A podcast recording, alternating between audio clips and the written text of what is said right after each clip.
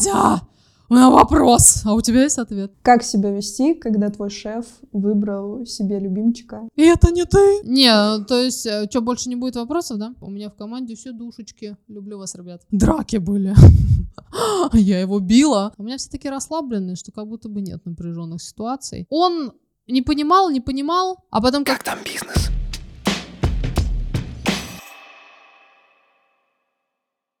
Итак, про что мы поговорим сегодня? Хм, спросишь меня ты, отвечу тебе про конфликты, интриги, скандалы, расследования, дрязги, про все такое, что может произойти с тобой на рабочем месте. А чтобы с тобой это не произошло, мы постараемся обсудить и прийти к каким-то классным советам, мудрым лайфхаком и вообще разобрать эту тему так, чтобы ты отпустил весь свой негатив, впустил весь свой позитив, и у тебя было все хорошо. Поэтому начнем. Давай сразу с инструкции, с совета. Как решать конфликты и напряженные ситуации, когда ты руководитель? Ну, вообще, изначально нужно подбирать в команду неконфликтных людей. Как тебе такое, Илон Маск? Если, э, в принципе, весь коллектив э, однородно адекватный, то конфликтов и не должно случиться. Ну, все-таки конфликты создают люди, которые э, любят это делать. Если, ну, конфликт какой-то случается, то обычно здравомыслящий человек, он его э, сначала подойдет, ну, обсудит с тобой, да, а потом будет выносить уже в коллектив. А в коллектив, если он его вынес, большая вероятность, что ты отмахнулся от своего сотрудника и сказал, блин, так, Дим, мне сейчас некогда, да, потом, потом, я занят, потом. И, ну, и потом э, не наступило, ему пришлось идти и обсуждать это, да, со своими сотоварищами. Поэтому, как только ты чувствуешь, что, э, или слышишь, что сотрудник хочет с тобой поговорить, э, ну, о чем-то, что его тревожит, сядь, проговори, и ты, возможно, избежишь, ну, мощного конфликта, который потом тебе аукнется. Если не про не допустить, а про как решать, если он уже случился. Как решать? Надо поговорить. Надо поговорить э, обязательно по такому алгоритму. Сначала конфликт случился. Все, ну, чуть-чуть возбуждены, слегка напряжены. Э, оставь. Оставь человека, не надо э, сразу вот в этот момент, сужу по себе, вот сразу как бы брать за руку и идти, так, идем поговорим, идем выясним все. Человек заведен, ты сам заведен, да, как бы, ну, считывая его эмоциональный фонд. И вот вы пришли как будто бы к правильному решению поговорить, но просто в неподходящее друг для друга время.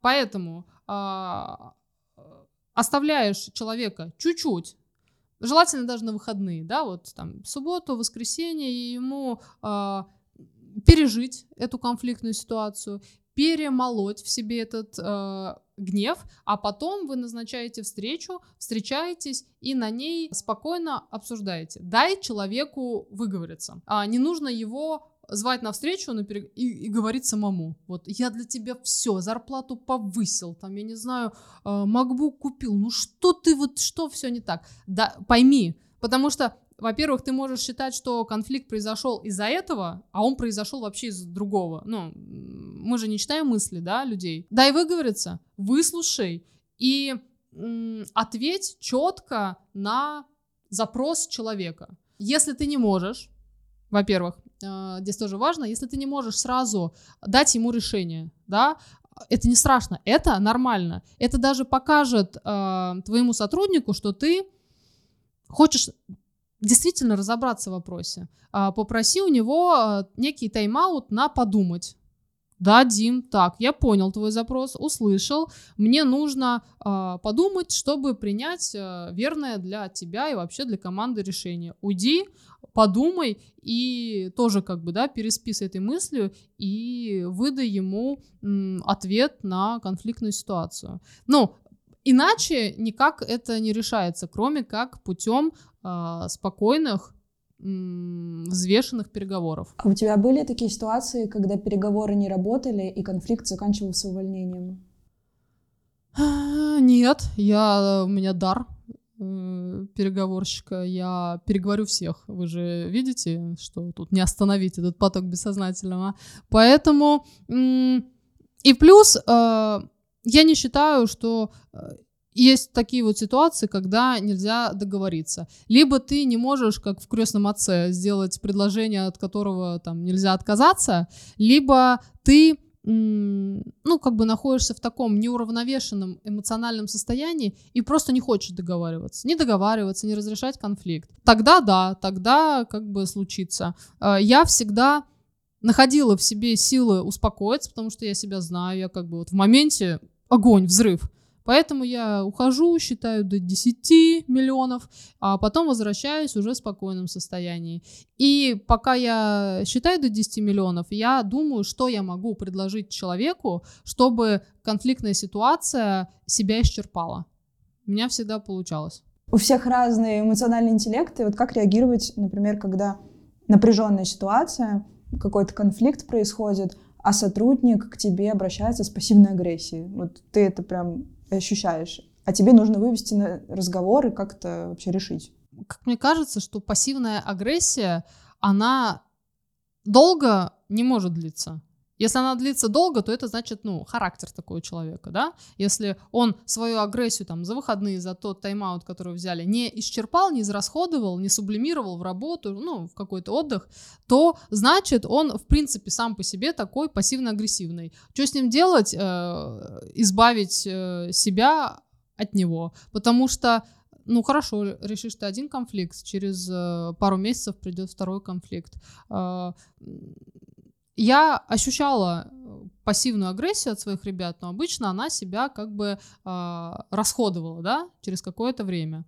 Если был случай, она чуть-чуть там пролонгировалась во времени, тогда я с этим сотрудником ну, сначала для себя понимала, он мне нужен, он мне важен, он мне ценен, он должен доделать это, и старалась обеспечить ему некую, да, комфортную изоляцию там, отдельный кабинет, на удаленку, чтобы он а, чуть в большем состоянии, да, побыл один и э, как-то чуть-чуть подуспокоился, вот. Это срабатывало. Чтобы вот человек прям, ну, вот полгода, там, не знаю, меня ненавидел, работу ненавидел, ну, во-первых, это неадекватные сроки так допускать, да, чтобы, ну, коллектив находился в таком тревожном состоянии.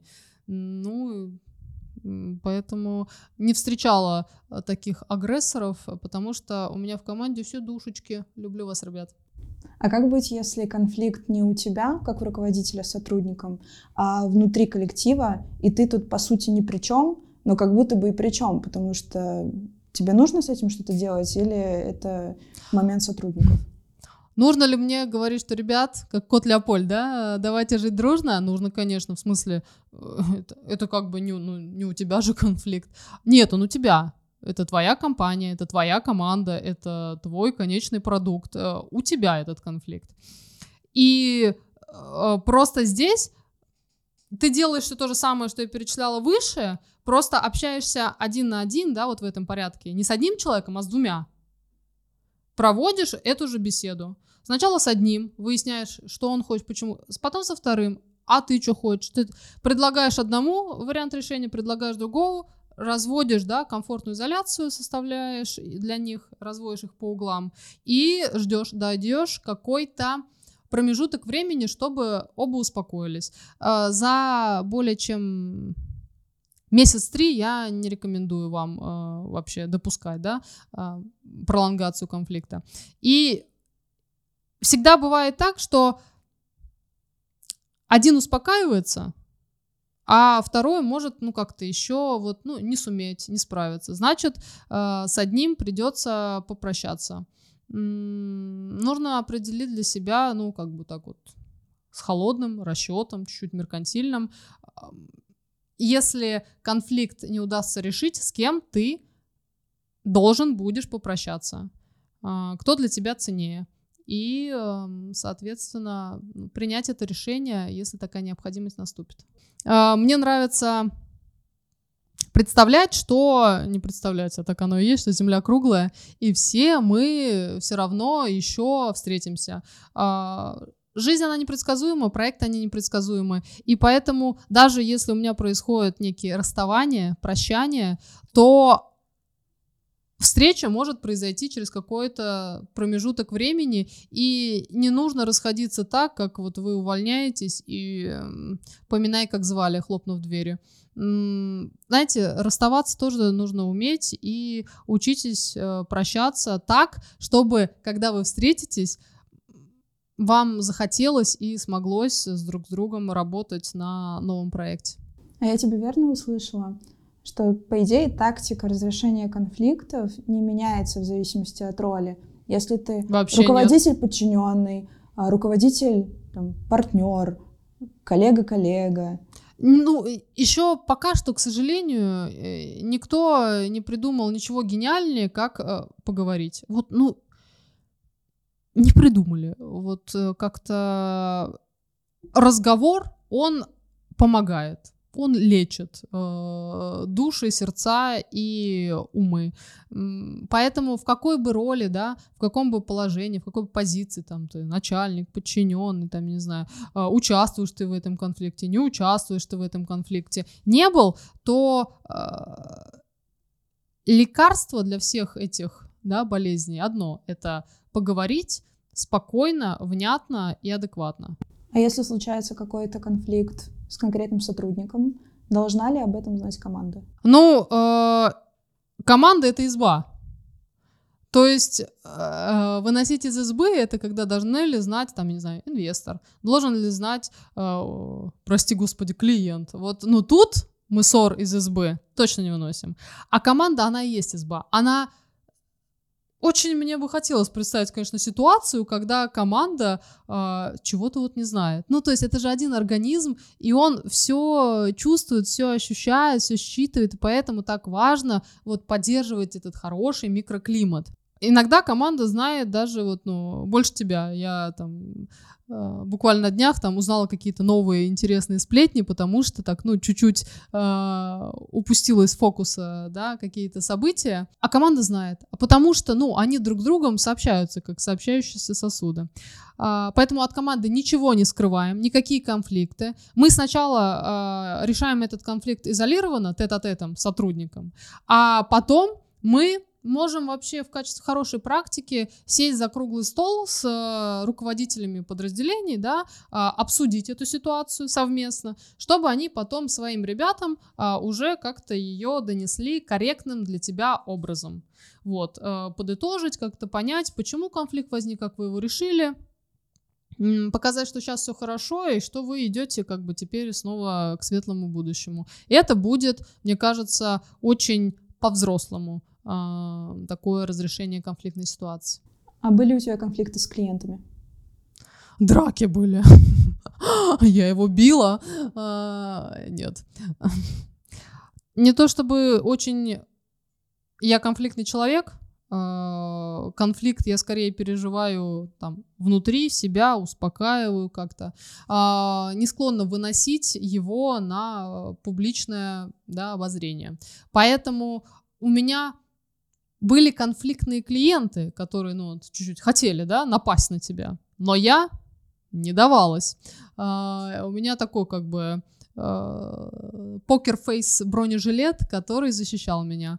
Потому что что? Клиент uh, всегда прав. Спорное утверждение, но если хочешь как бы делать бизнес, то нужно с ним чуть-чуть примириться. И важно понимать, что клиент не может залезть тебе в голову, не может залезть в голову твоих разработчиков, понять, почему ты так долго, ну, чё, ну, ну почему так долго идет рефакторинг, ну вот объясните мне, почему вы сроки перенесли, а, почему, он хочет вас штрафовать, он хочет вас наказывать, но он это не понимает, потому что вы с ним что сделали? Что сделали? Никто не отвечает, отвечу я, вы с ним не поговорили. Нормально, вот так же, как со своим проблемным сотрудником. Вы не сели, вы ему, э, вы ему хотите угодить, такой, да-да, все, все будет, но этого не будет, он злится. А если вы ему сказали, смотрите, э, я не успеваю, потому что то-то, то-то, то-то. За это мы сделаем вот это быстрее и уложимся в сроки. Либо мы не успеваем и тут чуть-чуть профокапимся, но сделаем вам скидку вот по этому пункту. И когда клиент э, поймет вообще, да, э, реальность происходящего, а, он перестанет хотеть быть конфликтным. И вы сами себя избавите от любых конфликтов. Потому что конфликты зачастую, а, когда клиент э, когда ты не то чтобы клиенту врешь, да, когда ты не договариваешь, а вот эта вот недосказанность и, ну, непонимание, оно злит, поскольку мы хотим все что? Как бы контролировать, держать, а, понимать, куда мы расходуем наши деньги, к чему мы все движемся. Если ты избавишь клиента от вот этого незнания, то и конфликтов не будет. В целом раздражительность у клиента появляется из-за того, что он не погружен в контекст. Тебе кажется, что ты все знаешь, потому что ты каждый день с этим работаешь, ты каждый день работаешь с этим продуктом, знаешь все этапы, но забываешь предупредить об этом клиента. Ты не забываешь его предупредить. Все ты помнишь. Все ты помнишь. Ты боишься его предупредить. Неприятно признаваться в своих каких-то недоработках. Э, неприятно признаваться, что ты, ну вот, не всемогущий. Ты не можешь контролировать там ситуацию в стране, курс рубля, э, отключение, да, э, каких-то важных для разработки сервисов, потому что они как бы уже не русские и в России не работают. И ты такой вот сидишь весь такой в напряжении, да, и как бы вот я не скажу, я сейчас как-нибудь решу, как-нибудь решу, и никак это не решается. А клиент, ну, ждет, ты же, ну, он же ни о чем не предупрежден, он ждет, ну, как бы, что ты все сделаешь, как обещал. А, поэтому не нужно бояться. Мне кажется, ну, я, мне не кажется, я уверена, что если ты заранее обо всем скажешь честно, то на честность очень сложно э, как будто бы злиться и обижаться. Ну, вот оно так и есть, поэтому будь честен. С конфликтами как будто бы не нужно бороться, ими нужно уметь управлять. Вот три каких-то действия, которые могут помочь человеку в управлении конфликтами. Так, первое, что ты делаешь? Э, с холодной головой подходишь к этому вопросу. Первое. Второе. А, находишь источник конфликта, один ли он, два ли, и эм, вызываешь его на разговор в спокойном состоянии. И третье, сидишь и делаешь некий расчет, что ты можешь предложить человеку, чтобы конфликт исчерпал себя и он остался.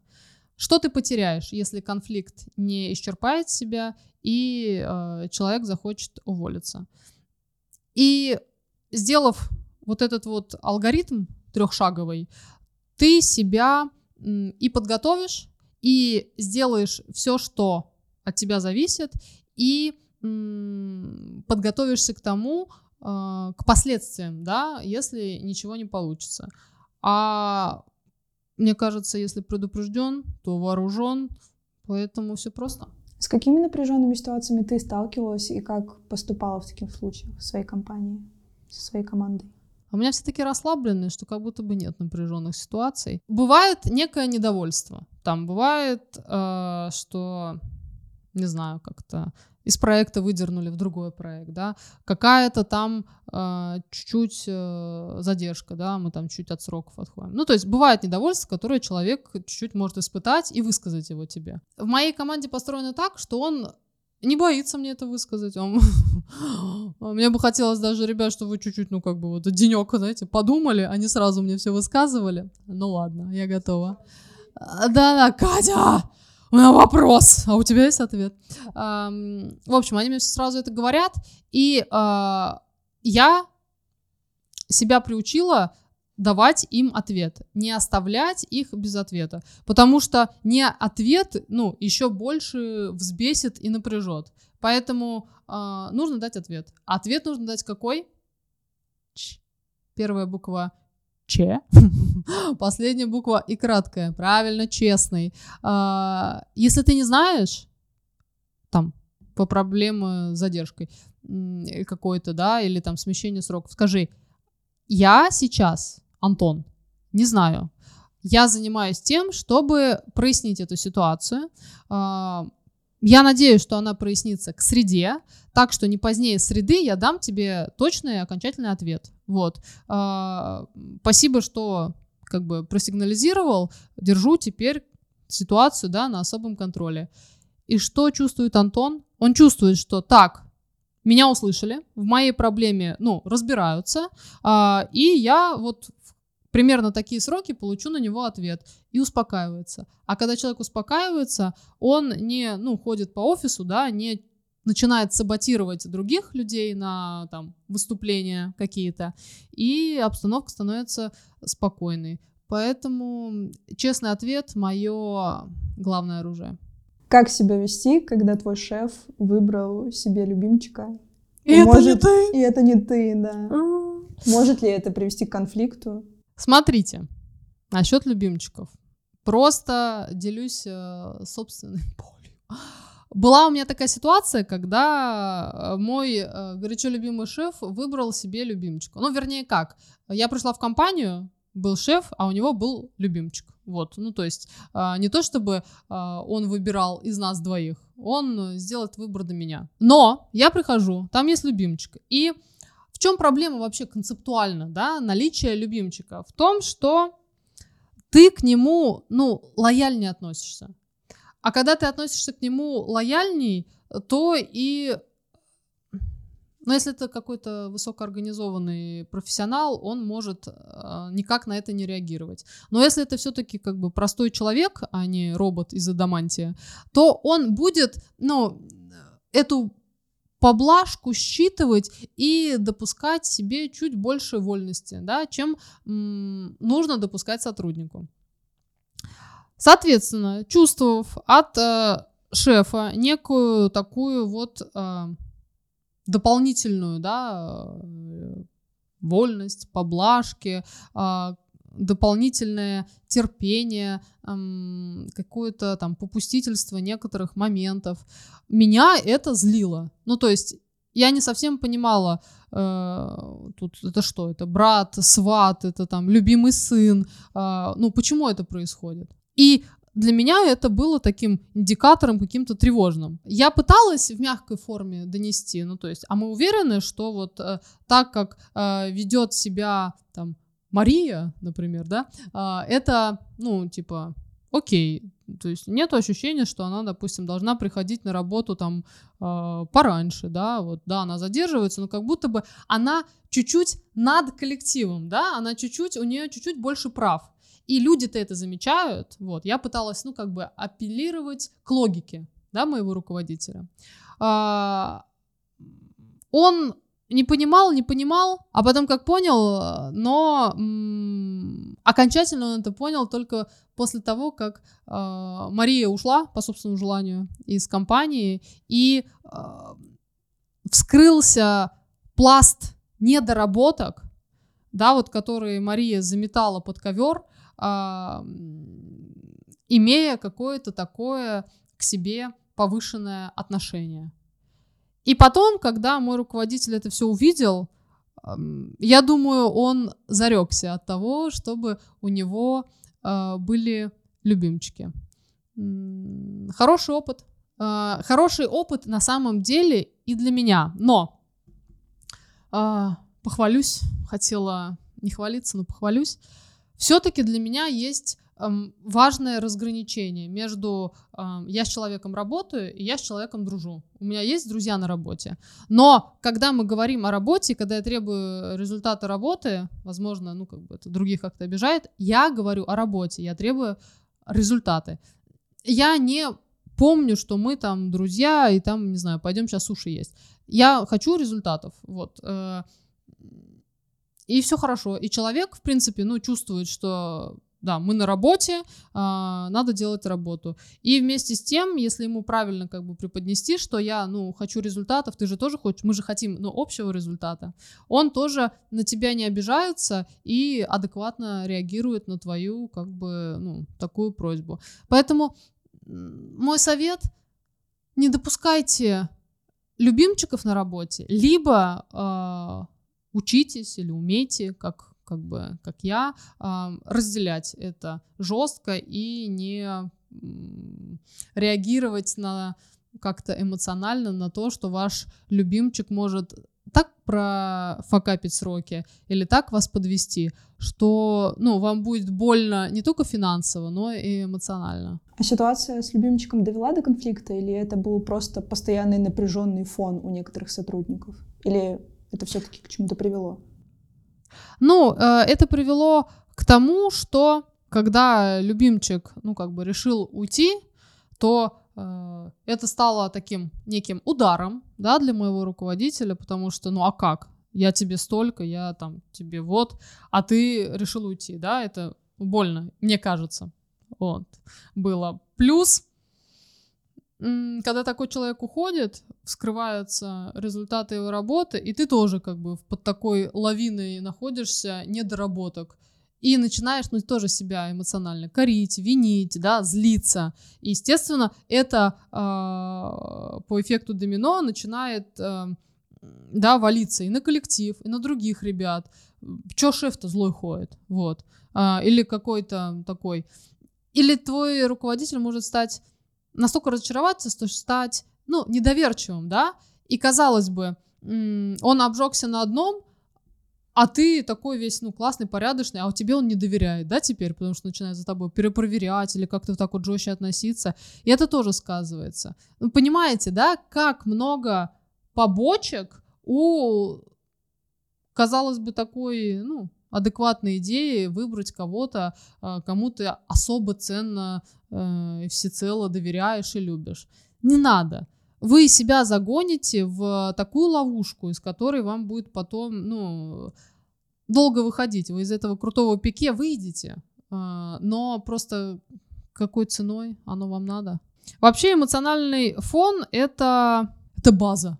Пацаны, это база. Поэтому, если вы чувствуете, что у вас нестабильный эмоциональный фон, не начинайте ваш бизнес. Не начинайте. Или не продолжайте, или заканчивайте. А, сначала маска, да, э, кислородная себе, потом ребенку. Бизнес это ребенок. Сначала себе. Если вы чувствуете, что кипите, что злитесь, если вы чувствуете, что вы в апатии, в полудепрессии, э, не надо продолжать, ну то есть как робот, э, делать дела и считать, что никто не видит. Считать, что да всем нормально. Я держусь, держусь, держусь. Да нет, все видят, все считывают. И ваш фон, вот вы апатичный, ваша команда становится апатичной. Вы э, напряженный, агрессивный, и ваша команда начинает напряженно агрессировать. А если вы спокойный, эй, вот такой вот, то и ваша команда будет себя э, также вести. Здесь вот, ну, у нас, понимаете, есть э, наука. Наука говорит нам о зеркальных нейронах. Зеркальные нейроны отражают э, поведение как бы нашего визави, нашего собеседника. Поэтому если вы весельчак, то и коллектив весельчак. А если вы, ну, драма-квин, то и все остальные тоже начинают излишне драматизировать. Как конфликты сказываются на твоем эмоциональном состоянии?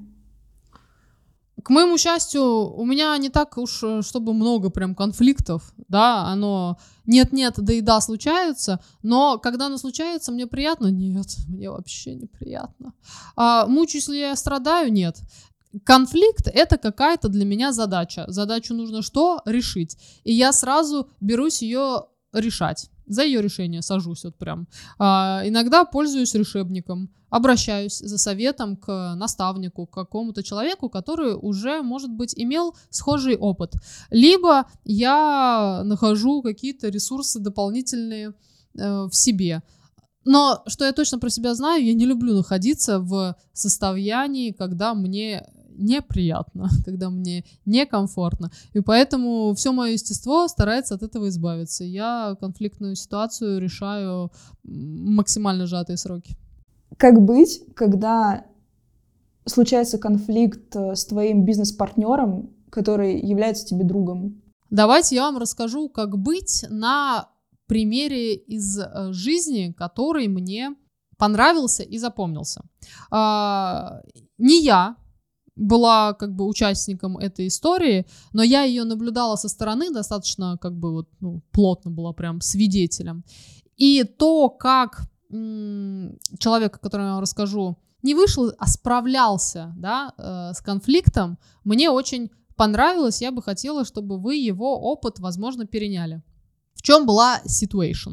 Э, был проект, он и сейчас есть, который делал и делает CRM-систему для вообще такую полезную CRM-систему, которая бы там облегчила многим жизнь. Проект тяжелый, долгий, серьезный, и чтобы его реализовать, моего ментора и наставника пригласили туда в качестве технического директора да, чтобы он следил за обстановкой. А, и один из а, а, глав, один из основателей да, этого стартапа был дружен с моим наставником. Вот. Ну, как мне казалось, они находились в таких э, дружеско-приятельских отношениях. И, соответственно, проект э, шел, длился, развивался, э, поскольку это стартап, поскольку он сложный, поскольку там много нюансов, воз, начали возникать проблемы. Мой наставник старался помочь, потому что э, у него такой принцип – раз он за что-то взялся, взял на себя ответственность, он эту ответственность хочет донести и трансформировать в результат. Естественно, трансформировать результат так, как он это видит, теми методами и способами, как он это видит. Другой же, да, основатель, он видел это по-своему, как-то по-другому. Начались терки, да, что один предлагал один путь, второй другой, и потом эти терки переросли в конфликт, когда основатель начал жестить, начал обвинять в каких-то сложностях и проблемах стартапа а, моего наставника. В открытую не особо, а вот там среди там, учредителей э, кого-то э, более, более вот ярко за спиной. Естественно, поскольку все общались в одних кругах, э, это стало известно моему наставнику, и он обиделся. В том плане, что не то чтобы он сел, обиделся и такой вот жаловался, нет, ну просто обидно, и мне обидно по-человечески было за то, что ты делаешь, вкладываешь силы, а в тебя как-то, ну, не верят, не помогают, а начинают, наоборот, обесценивать твой труд. Просто всегда обидно, когда твой труд обесценивают. И что сделал мой наставник? К чему я так долго вас вела, простите? Зная о том, что за его спиной говорят, зная, что его винят там в каких-то да, рабочих вопросах, он просто четко показал результат своей работы, который он всегда фиксировал, который он всегда документировал и мог объяснить и показать на деле. И он не высказал ни одной а, претензии, не высказал никакого обидного, негативного слова, да, своему, ну, как бы, оппоненту. А, он все так же уже не звонил, а отвечал на звонки, когда звонил основатель и помогал ему довести до ума проект. То есть он остался профессионалом и остался позитивным человеком. А, он не полез в конфликт, он не стал а, эмоционировать, как-то вот а, отвечать да, добром на добро. Он просто понял, что он уже не сможет работать с ним совместно. Но если у основателя возникнут к нему профессиональные вопросы, он на них ответит э, честно, профессионально, досконально и сделает все от себя возможное, чтобы э, довести проект до конца. И меня это восхитило. Меня восхитило, потому что на его месте, на месте моего ментора, я бы прекратила всяческие попытки коммуникации. То есть я бы их пресекала. Если бы мне человек звонил, я бы нажимала сбросить. А, потому что, ну, для меня это какая-то ситуация неприемлемая. А потом, спустя, да, как бы осознание, я подумала, что какие-то, наверное, вот такие личные обидки, они, ну, вот чуть ниже уровнем, чем желание довести дело, начатое тобою, да, которое ты потратил много сил до конца. И что как будто бы это ценнее, это перевешивает э, чашу весов, э, на которой э, там какие-то твои обиды. Э, если у вас возникла такая ситуация, то подумайте, что вам важнее. Вам важнее оказаться правым, оказаться гордым, оказаться всем таким, ну, как бы в белом, либо вам важнее, несмотря на все, как там сложатся ваши, да, там дальнейшие эмоциональные отношения и дружеские, все-таки важнее довести проект до конца. Если у вас будет, да, вас не отрубит от проекта, у вас будет возможность как-то на него влиять и делать, делайте. Лучше доказать, там, не знаю, обидчику или там стороне конфликта а, свою позицию делом. Не словом, не показательным выступлением, что все, мы больше не общаемся, а делом. Вот доделай проект и яви миру результат. И тогда, ну, все обидчики и злопыхатели, они просто останутся позади, а ты пойдешь э, дальше созидать все новый и новый проект. Как там бизнес? Так, ребят, я уже 2 часа 80 тысяч минут э, записываю это видео и подустала. Шучу. Могла бы говорить о конфликтах еще и еще, но э, меня оператор просит сворачиваться. Э, я хочу свернуться в калачик и сказать вам спасибо, что вы это посмотрели. Если у вас есть э, конфликты сейчас прямо на рабочем месте, и вы не знаете, как их решить, напишите в комментариях под этим видео, под каким-нибудь анонимом, знаете, не Антон 1982, вот, э, никнеймом. Э, спросите у меня, как бы я решила вашу ситуацию. Я напишу, как бы я ее решила. Это была рубрика «Разгоны». А, обо всех конфликтных и не только ситуациях я пишу в своем мега классном, суперичном, но лучшем, одним словом, телеграм-канале, который называется одноименно с YouTube-каналом. Поэтому подпишитесь. Ну, обязательно. Там я, там мои кружочки э, через день. А, что может быть лучше, чем мои кружочки. Вот, я, в общем, всех вас была рада э, видеть как-нибудь через камеру. Надеюсь, вы меня тоже. А, подписываемся, лайкаем, смотрим, размышляем и становимся спокойными и медитативными. Все, всем пока-пока. Как там бизнес?